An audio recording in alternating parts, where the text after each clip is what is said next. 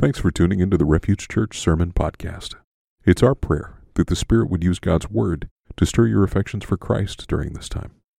While we're glad to provide this online content, please remember that it's not intended to replace commitment and connection within a local church family. Now, here's this week's message. What?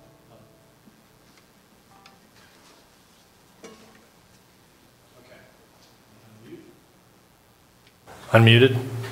Yes, I am. I thought for a minute you were playing Better Man by, uh, I texted you that, by Pearl Jam? I thought you were playing the intro. Come and Get Your Love. Okay. Yeah. Uh, by the way, happy Valentine's Day, or Valentine's Day, just to drive you crazy. And uh, we're doing a sermon on the patriarchs. So it's not thematic at all. So let's get that out of the way. Enjoy chocolate. I do know the story of Valentine. And if you were at the marriage retreat this week, you know who put Valent- Saint Valentine to death, right? What emperor? Claudius. Very good. Some people remember. Claudius the Second. Claudius Junior Okay. um, so there's that. And I have to find my place here. And here I am. Glad you're here. This, I've... Uh, It's been off this week, and minus zero degrees is not helping, um, but I'm glad you're here, and I'm glad um, to be here.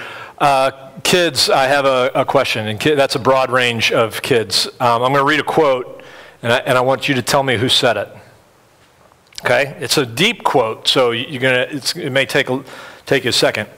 Um, One often meets his destiny on the road he takes to avoid it. Who said it, Chase? Does anybody know? I'll give you a hint. It was a turtle. What? It was not a Teenage Mutant Ninja Turtle. It was another turtle. It's not from Finding Nemo. All right, it's from Kung Fu Panda. Master Shifu is talking to Master Oogway, which Master Oogway, by the way, here's a little known fact. You know what Oogway means in Chinese? Turtle. There you go. It's a certain dialect, but that, that's what the internet told me. So, uh, remember Master Shifu is talking to Master Oogway, and Master Oogway gives the warning that the dangerous Uh, and horrible uh, Tai Lung is, he, he had a vision that Tai Lung was going to escape from prison. And remember what Shifu does?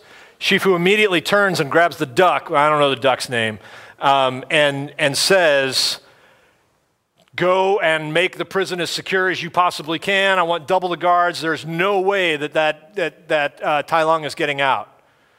You guys remember this? Kung Fu Panda is such a great movie. Um, and the duck flies in, and what happens? His feather goes down the giant pit, and Tai Lung is able to get the feather, and what? And escape.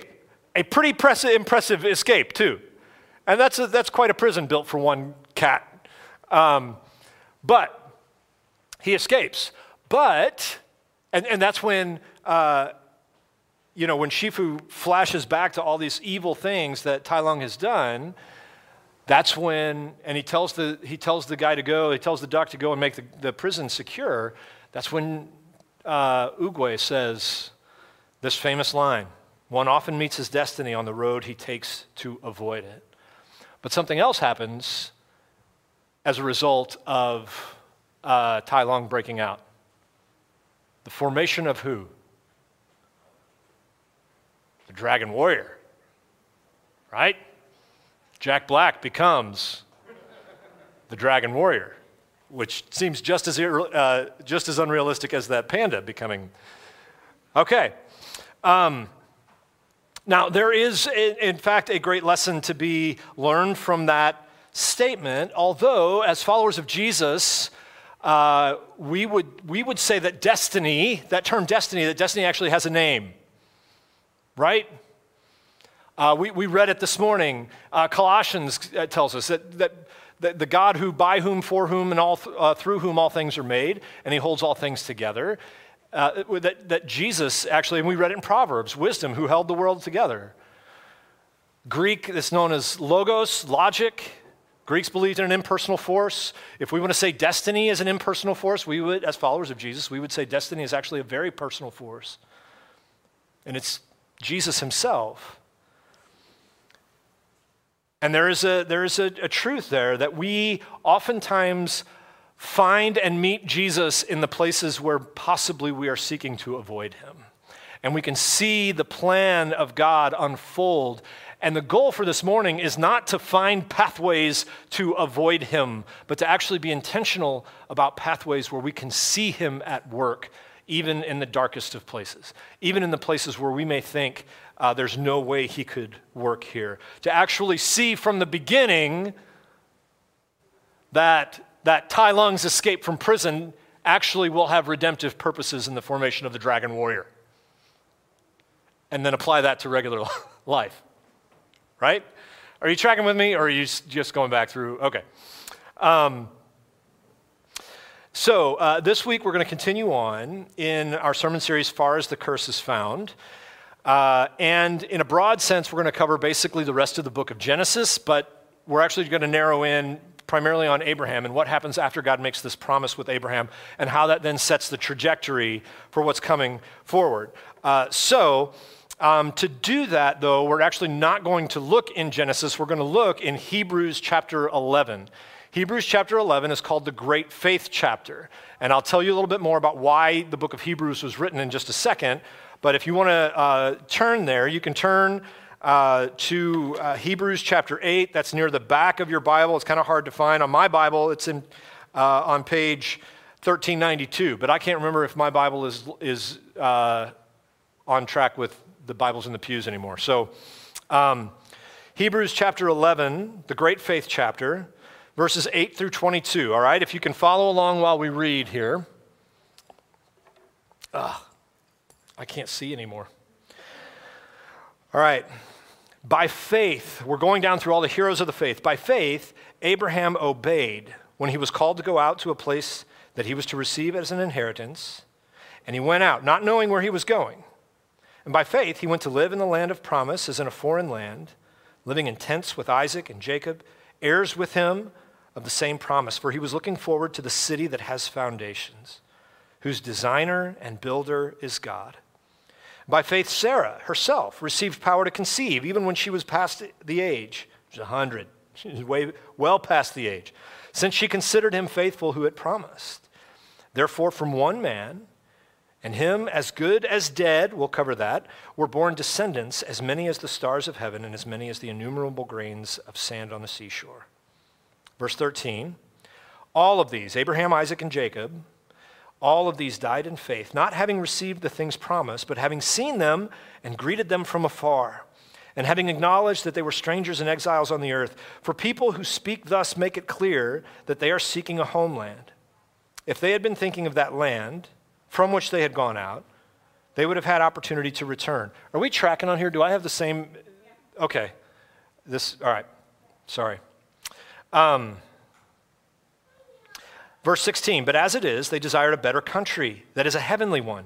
Therefore, God is not ashamed to be called their God, for he has prepared for them a city. Verse seventeen, by faith, Abraham, when he was tested, offered up Isaac, and he who had received the promises was in fact, uh, was in the act of offering up his only son, of whom it was said, through Isaac shall your offspring be named. He considered that God was even able to raise him from the dead, from which, figuratively speaking, he did receive him back. By faith, Isaac invoked future blessing on Jacob and Esau. By faith, Jacob, when dying, blessed each of his sons of Joseph, bowing in worship over the head of his staff. And by faith, Joseph, at the end of his life, made mention of the exodus of the Israelites and gave directions concerning his bones. This is the word of the Lord. And you can respond by saying, thanks be to God. We will not cover that last part concerning uh, Joseph's bones. We may get to it in the future. Uh, eleven, Hebrews eleven is called the Great Faith chapter. Hebrews as a book uh, is, is uh, we don't have a whole lot of history of, of who it's written to and what it's written about or, or uh, who wrote it, But it is a book filled with both warnings and encouragements. It's a book written to people who are familiar with the Hebrew Scriptures, and it's people who are wrestling and struggling with their faith. Can we really trust Jesus? And so this book is both, uh, the author is trying to tell the readers not to abandon Jesus, even in the face of darkness, even in the face of persecution, because Jesus is faithful and he is good. The God who has, who has promised these things is good and he's faithful.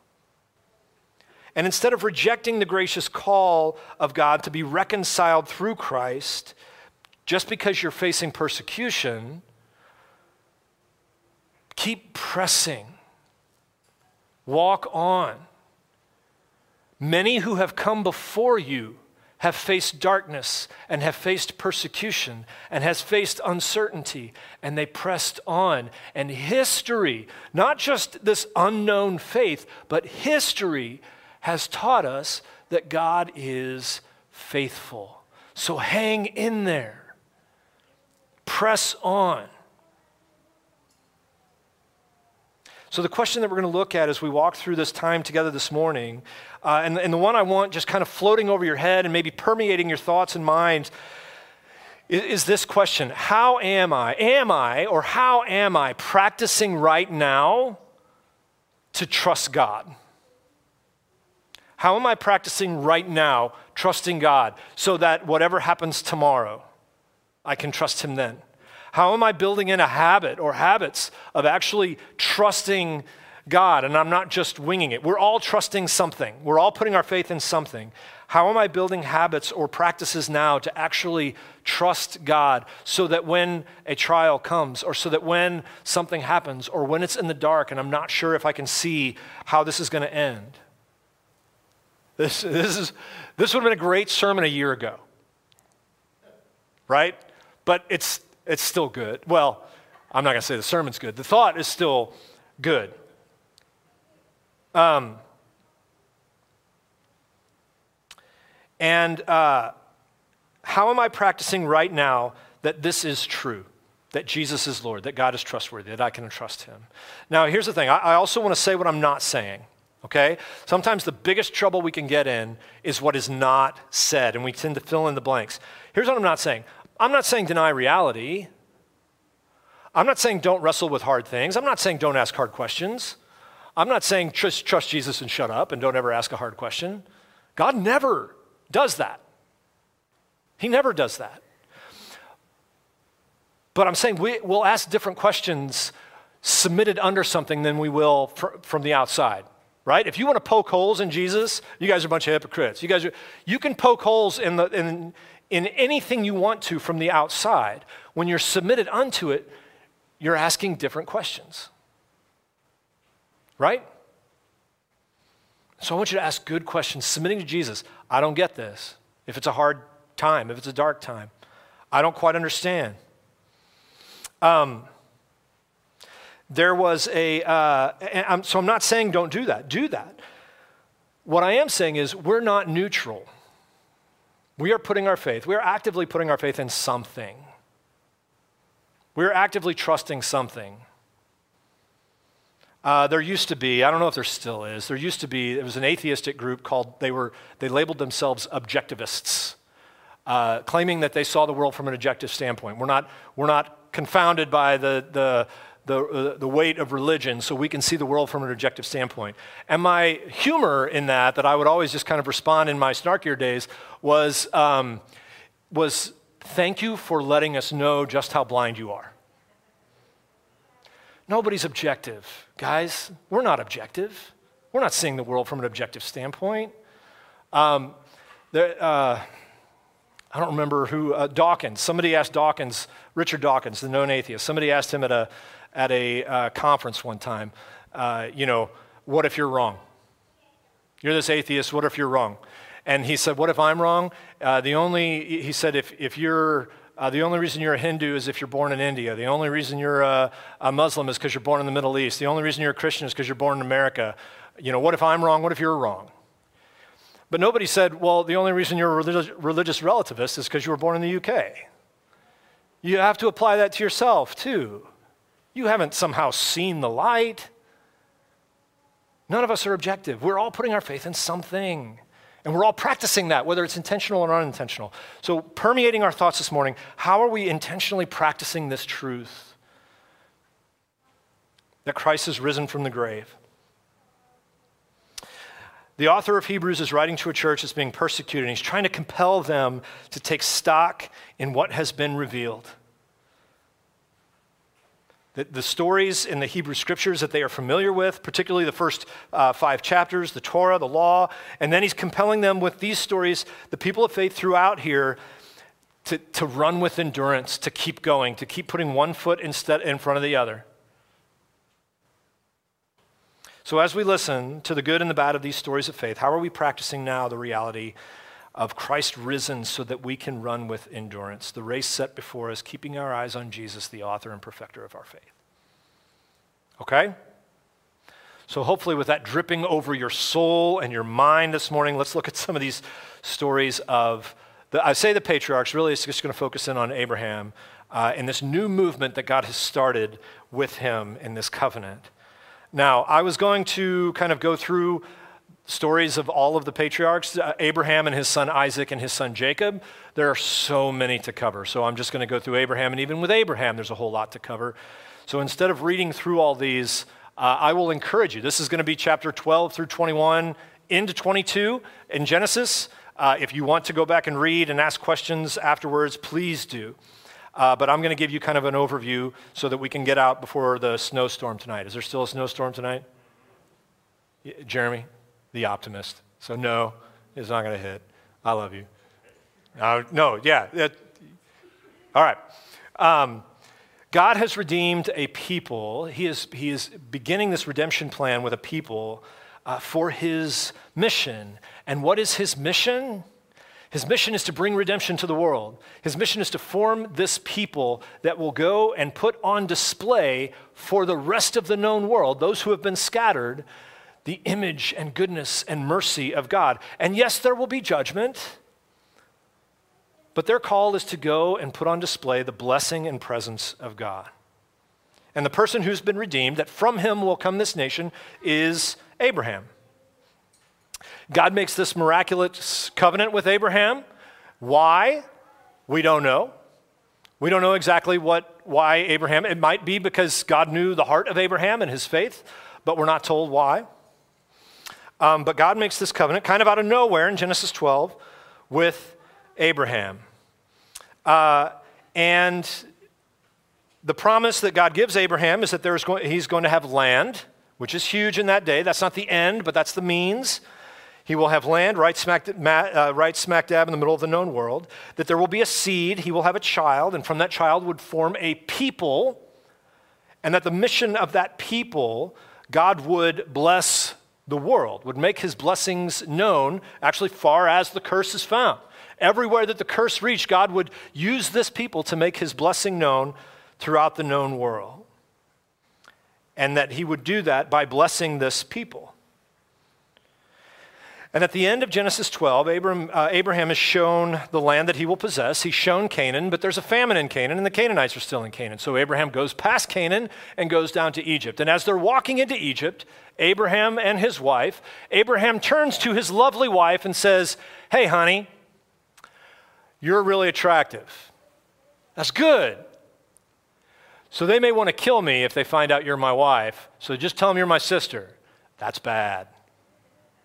Okay, they walk into Egypt. Sure enough, Pharaoh looks and says, "Hey, this woman's attractive." Abra- Abraham says, "She's my sister." Pharaoh takes her into his harem.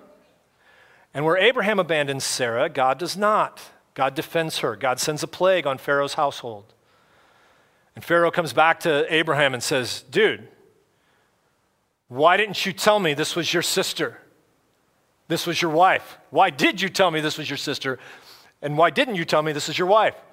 Take her and all your stuff and get out of here."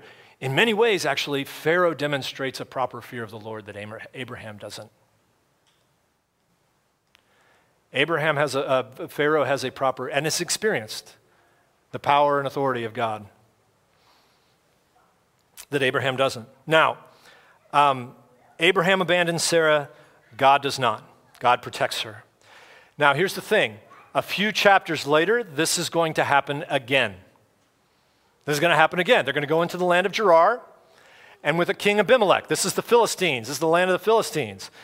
And they're going to go there, and Abraham's going to pull the same thing.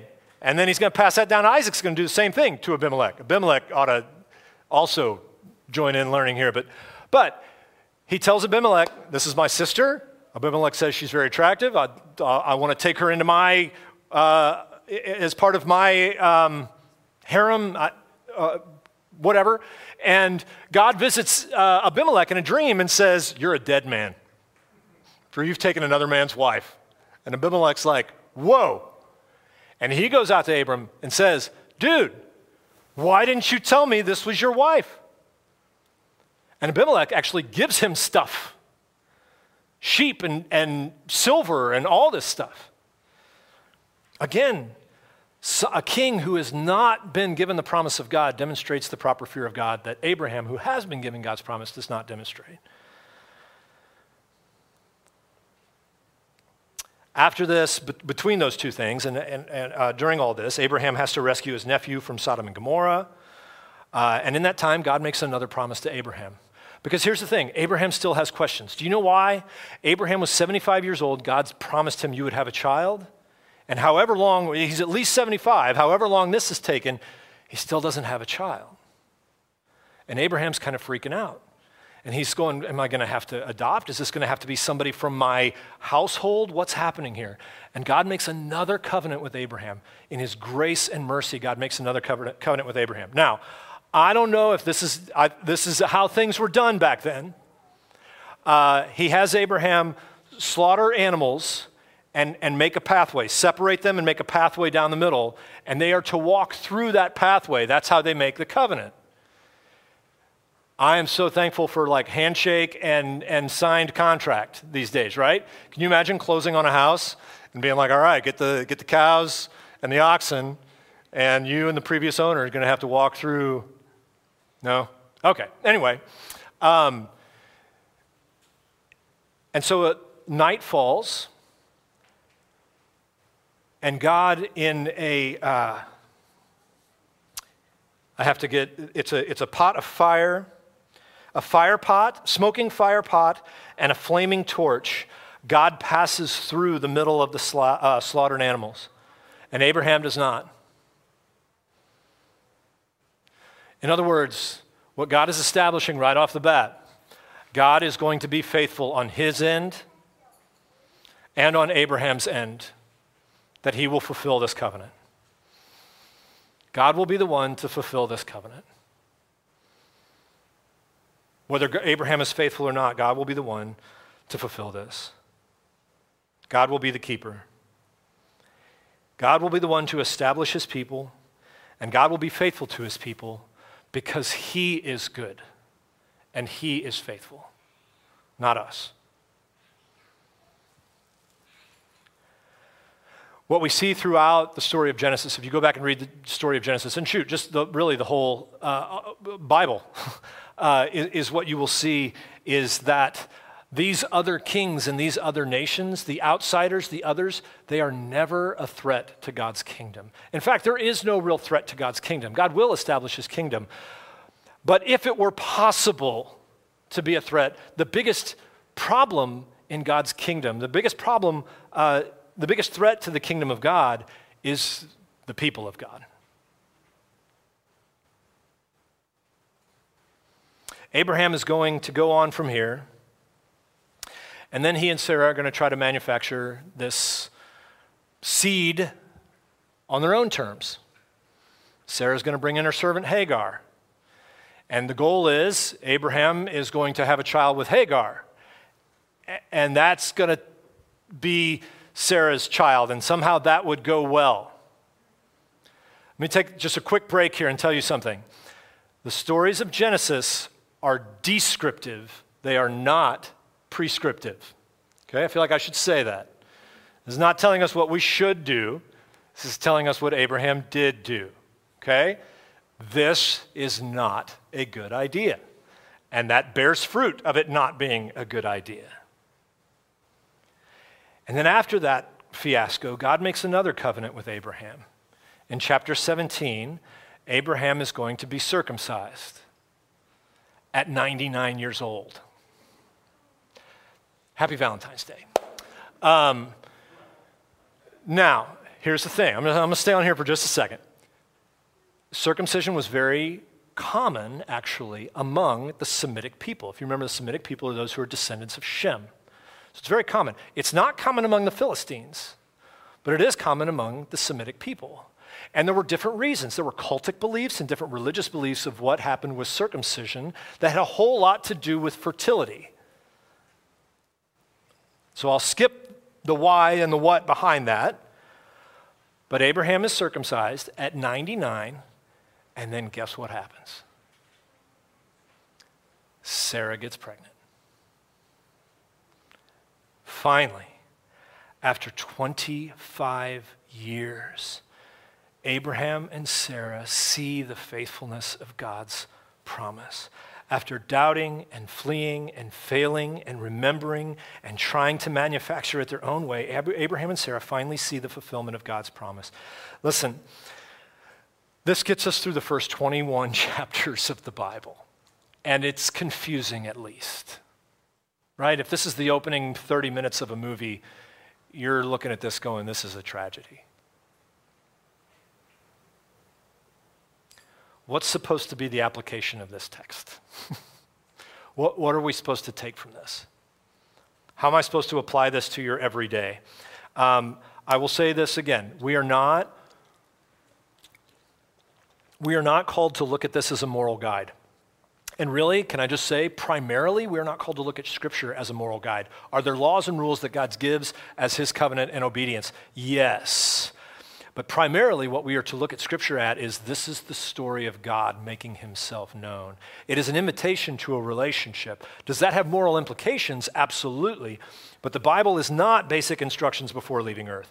It is the story of God's goodness and mercy offered to and then through his people.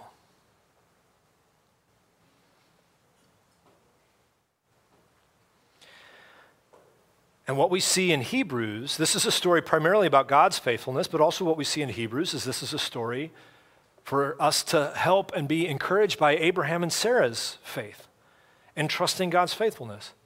And you may think, well, they didn't really do a super great job of that. But think about it, twenty-five years trusting and believing God when they couldn't see the fulfillment. And, and they did not have...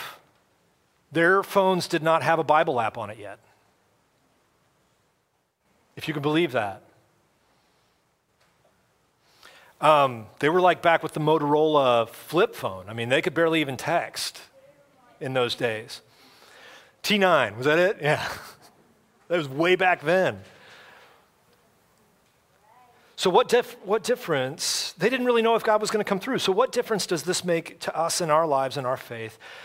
If you remember, I asked you to kind of drape yourself with that question. How am I practicing now to trust God tomorrow? To trust God this afternoon? How am I practicing now that this is real and this is true so that if tragedy strikes, when sorrow hits, that I can trust him? I want to give a statement that's true um, and that we see made known in the, in the stories of Genesis. I want to give a statement that's true, and then I'm going to follow that by three conjunctions. Okay? Here's the statement that is true. God is good, he is faithful and sovereign, and he will build his kingdom. That is true. And I'm going to follow that statement with three conjunctions. But, and, and so. Okay? God is faithful and sovereign, and he will build his kingdom, but... This is not something that should ever be presumed, and it's not something that should ever be used to excuse sin or injustice or indifference. God's sovereignty is never a get-out-of-jail-free card. God's grace is never a get-out-of-jail-free card. It's not to be neglected or presumed. Uh, I've told this story before. When I was, I went to a small Baptist school, uh, college, and uh, we were playing intramural basketball. And my friend uh, got hit with a pass. And you know the pass that makes the popping noise and everybody in the gym goes, ah, because you know the thumb has been jammed. He experienced that. We all heard it, and it was loud. And shortly after we heard that pop, we heard a loud profanity that came out of his mouth. Small Baptist school, refs teed him up. Not a question. That's a technical foul.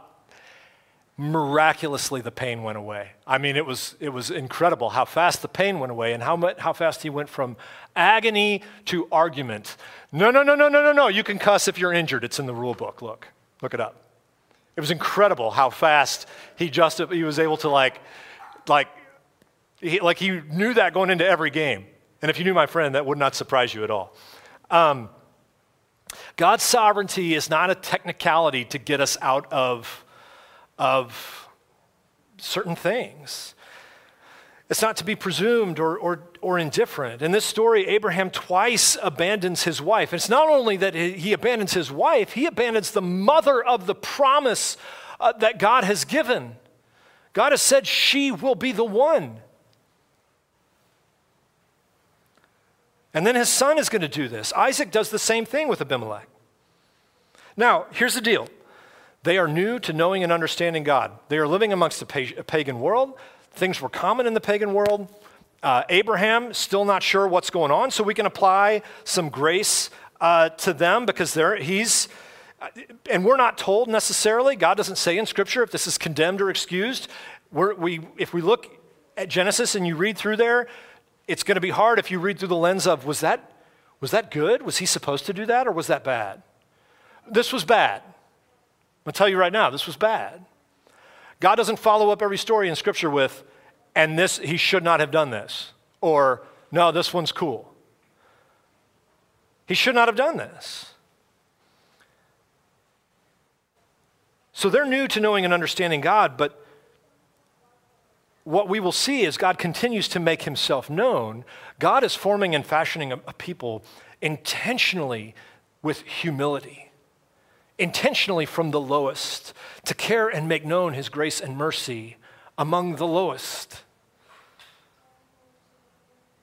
And that God cares deeply about justice and about holiness. God cares deeply about both. You cannot be moral and indifferent to the suffering of people around you. You cannot be moral and indifferent to those who are culturally at a disadvantage, the outsider, the foreigner, the poor, the widow, the sick. As the church, we can't be, we can't say, well, it's not my fault, it's personal responsibility, it's on them. That, that just doesn't fly. We are not allowed to be indifferent. Is personal responsibility a thing? Yes, absolutely. But there is no justification, nor are we justified to say, the government covers that, I don't have to. We are to care. That's the call of the church. We cannot be blind, nor can we be indifferent to suffering, oppression, or injustice. Now, we can debate the best strategies of care.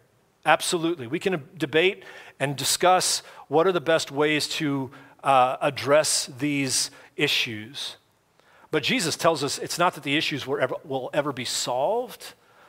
That's not the point.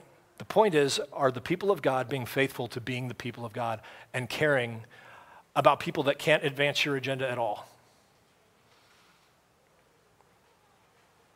Not caring is not covered under this policy. Abraham and Isaac fail to defend their wives. God does not. God steps in and defends them big time. Eventually, when God's people don't do what God called them to do, God not only steps in, but God also deals pretty harshly with his people. Isaiah is filled with warning after warning. You guys are doing great on the moral scale. You're going to church every week. You've got all your you got all your religious things checked off, and yet you have not cared about the poor, the outsider, the marginalized. I don't even know you. You're not my people. On the other side, this is true as well. You can't do We cannot do the work of justice and care and compassion and mercy and yet care little about holiness or about God, about obedience to God. Somehow it baffles me that these have been pitted against each other. And yet it doesn't. It's been, they've been pitted against each other for a long time. It's a weird thing in, in history. Doing the work of justice does not build up credit so that we can just ignore the holiness of God. God is sovereign and faithful, and he will build his kingdom, but this cannot produce in us any kind of pride. This is the term election, okay?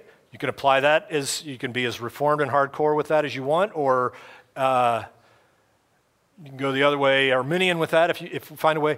Election is not, should never say, I was chosen first. It's not like kickball in elementary school, if I have to give reference to that. Uh, God has chosen his people to make known the glorious riches of his grace and mercy. So this is not like, I'm better than you. This cannot produce pride in us. This produces mission in us. I have been loved to love. It's not as if we are insiders and those people are outsiders. Those people are oftentimes the one that God has called his people to demonstrate love and mercy and grace toward, if we are truly called to be his people. And what we see over and over and over again in Hebrew scriptures, God has called his people to be a light to the nations, not to become like the nations, nor to condemn the nations, but to be a light to and among the nations. And sometimes I chuckle at the amount of blame that Christians put on non-Christians for not acting like Christians. Full stop, next, next part. God is sovereign and faithful and will build his kingdom, and this should be a tremendous comfort. You and I are not big enough to screw this thing up. Amen. Amen.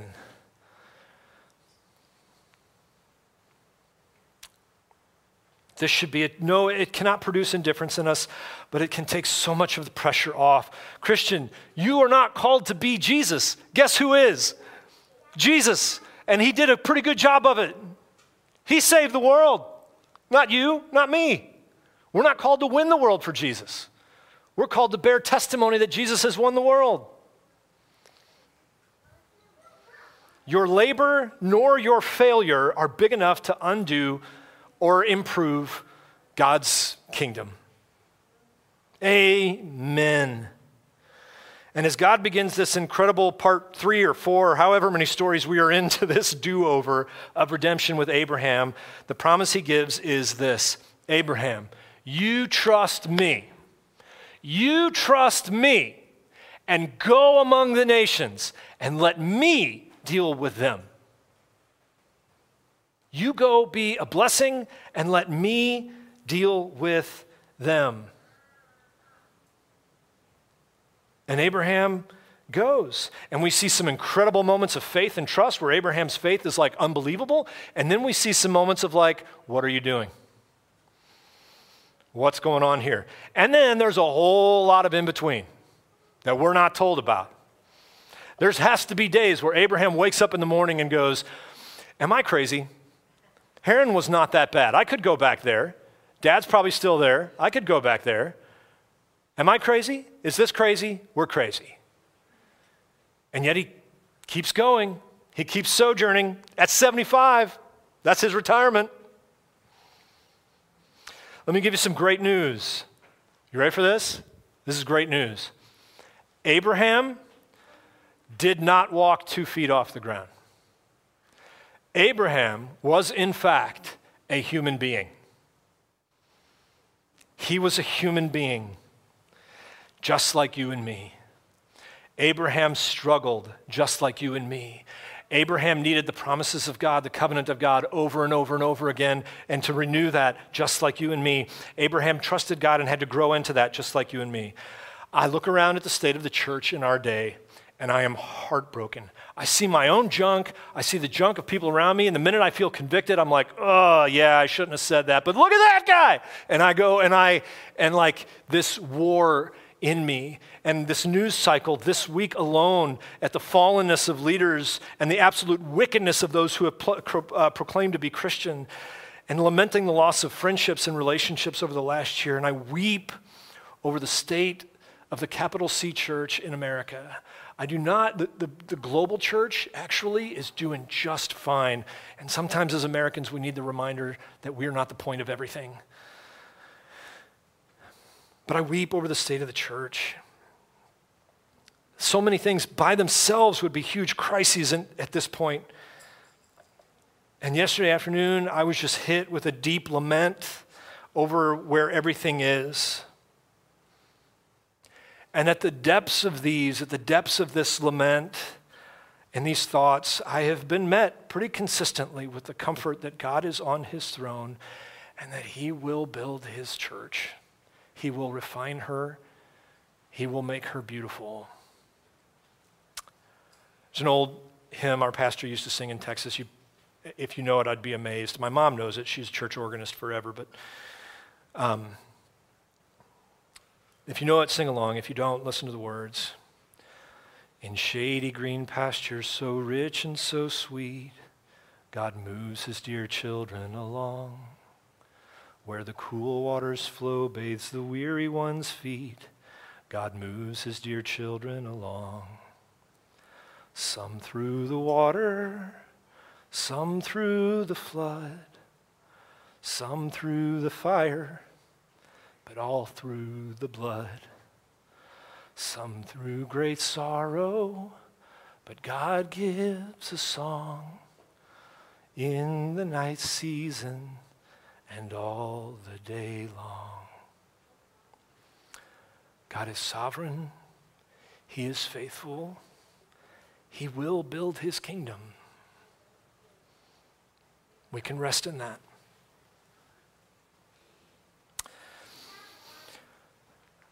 There's a lot more stories. Isaac, Jacob. It's kind of funny. The author of Hebrews basically says they gave birth to sons and blessed them.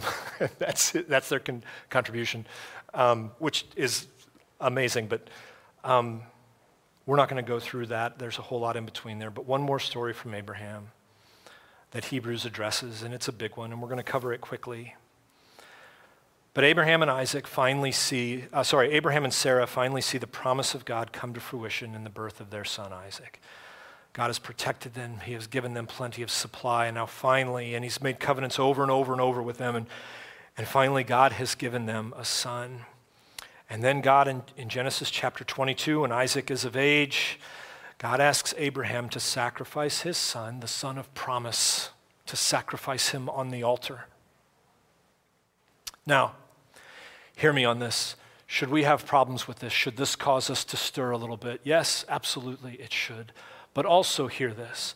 This is not uncommon in pagan practice in this day. Child sacrifice was a, a not, sadly, not as way out as, as maybe we would like to think. And so God making himself known to Abraham, putting his faith to the test, actually cementing his faith. Now that this promise has been fulfilled, God asks Abraham to sacrifice the son of promise.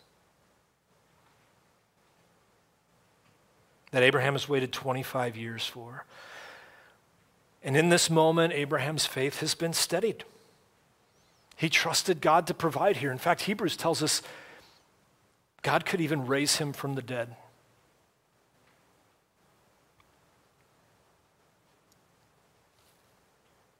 He trusted God that much with the child of promise. Abraham's faith is reassured.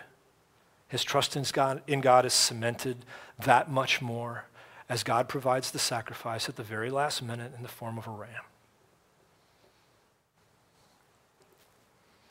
The full story of this faith, this people, that Abraham is at the very, just the very, very, very beginning. He could never possibly see or understand at all that would unfold. And yet somehow he continued to trust God even in the darkness, even when it didn't make sense. And once Abraham fully sees the faithfulness of God's promise in the birth of Isaac, it's like his faith explodes. Not only that, but in the very next verses, he will establish a covenant with Abimelech, the king who he had been put at odds, who experienced the fear of the Lord. And it's almost as if God is blessing Abimelech through Abraham being there, and he's allowed to be on the land together.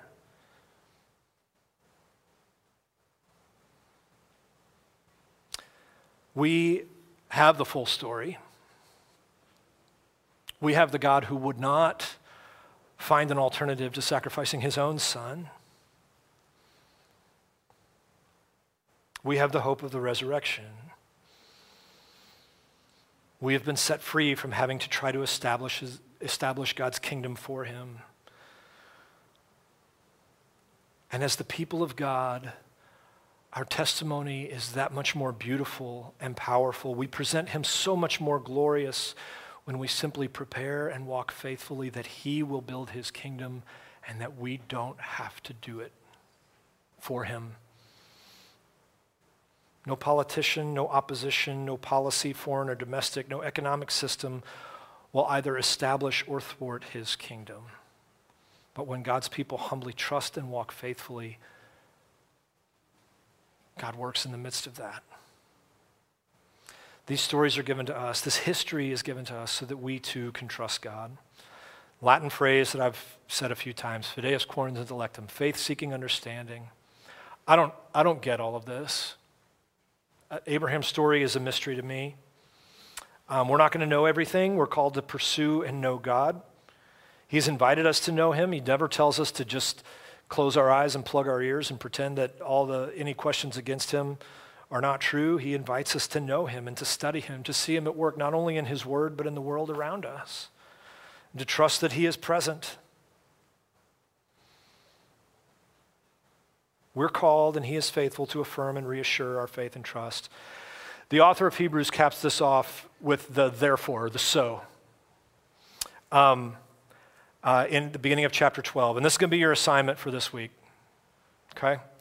I'm going to encourage you to memorize Hebrews chapter twelve, verses one and two.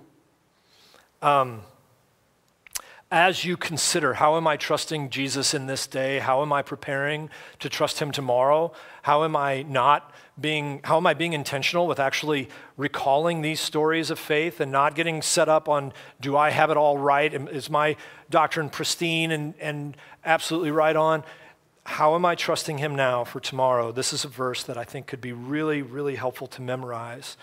Uh, that this verse can help you get up in the morning and, and motivate you and push you to go throughout your day, but this verse can also actually put you to bed at night and help you to sleep and rest. Okay, God is faithful and sovereign, and he will build his kingdom.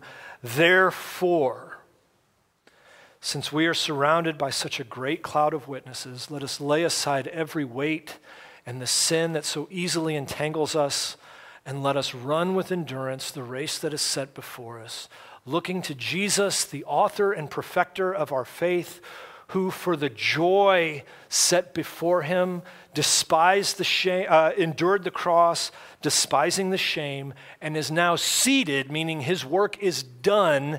He is now seated at the right hand of the throne of God. Let's pray. Thank you, Jesus, for giving us these stories. These are not... Uh, uh, Forgive us when we look at these and say, what are, what are the moral uh, things we should take from this? Or what are the things we should be outraged about this? These are stories of your faithfulness. There's a lot we need to ask questions about and look at in here. And these are stories that are not without application to our own soul. But at the end of the day, what we see is that you are good, you are sovereign, you have established your kingdom. Your kingdom will not be thwarted. But God, as the people of God, we are often the biggest hindrance. There is no nation that stands against you that is any threat to your kingdom. But as your church, may we be faithful. May we not try to establish your kingdom for you. May we not be taken up with a, with a kingdom of Babel um, and, and trying to make a man-made kingdom here on earth. But may we be faithful and humble yet confident that we serve a king uh, whose, whose kingdom will never fail. May we rest in that. May we walk faithfully in that. May we bear witness to that reality in humility, not by being jerks, but by being humble yet confident. We have nothing to prove to anything, but we're called to put on display your goodness and mercy. So we ask that we would see your hand at work. In Jesus' name, amen.